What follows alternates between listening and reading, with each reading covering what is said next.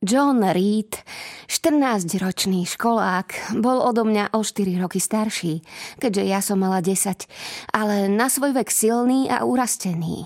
S rapavou a nezdravou pleťou, širokou tvárou s hrubými črtami a masívnymi a čarbavými končatinami.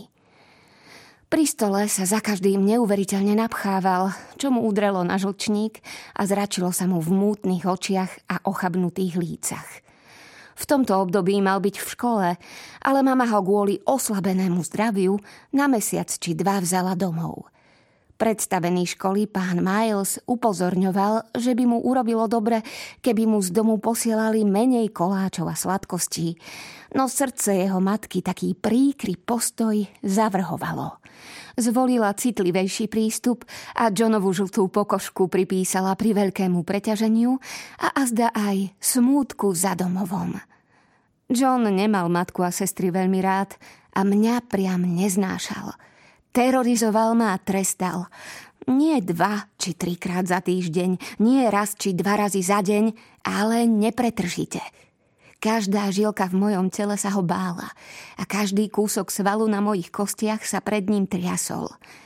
V niektorých okamihoch som od hrôzy, ktorú vo mne vzbudzoval, takmer upadala dom dôb, pretože som sa nemala ku komu uchýliť pod ochranu pred jeho vyhrážkami či útokmi.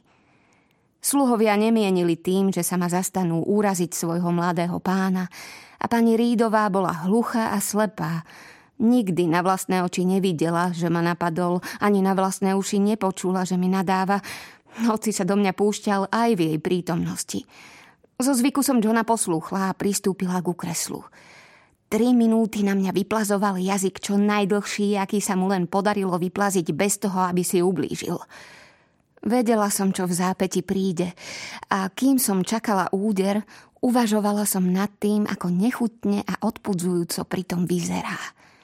Bola by som zvedavá, či mi to vyčítal z tváre, lebo ma odrazu bez jediného hláska silno udrel. Zatackala som sa a cúvla o krok či dva, aby som udržala rovnováhu. To máš za to, že si predtým tak drzo odpovedala mame, vyhlásil. A za to, že sa tajne schovávaš za závesom. A za ten pohľad, ktorým si na mňa pred dvoma minútami gánila, ty hnusobá. Na nadávky Johna Reeda som už bola taká zvyknutá, že mi nikdy nezišlo na um na ne odpovedať. Starala som sa skôr o to, ako čeliť úderu, ktorý po nich istotne príde. Čo si za tým závesom robila? Spýtal sa. Čítala som si. Ukáž mi tú knihu. Vrátila som sa k oknu a priniesla ju. Ty si nemáš čo brať naše knihy. Ty si tu iba príživníčka. Mama hovorí, že nemáš peniaze.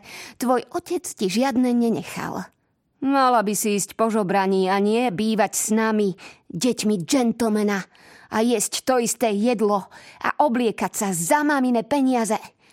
Ja ťa naučím snoriť v mojej knižnici, lebo to je moja knižnica. Celý dom je môj. Aspoň o pár rokov bude. Postav sa k dverám, bokom od zrkadla a okien.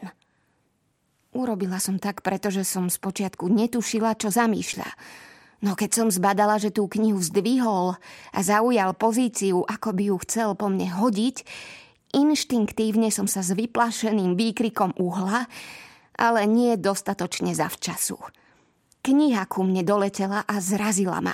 Spadla som, narazila hlavou do dverí a rozbila si ju.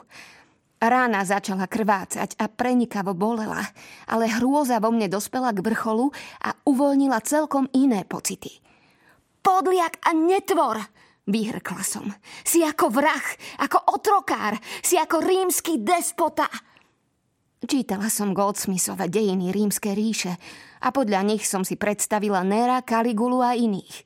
A tajne som svoj názor na nich aj k niekomu priradila, no nikdy mi nezišlo na um, že raz to takto nahlas vykričím.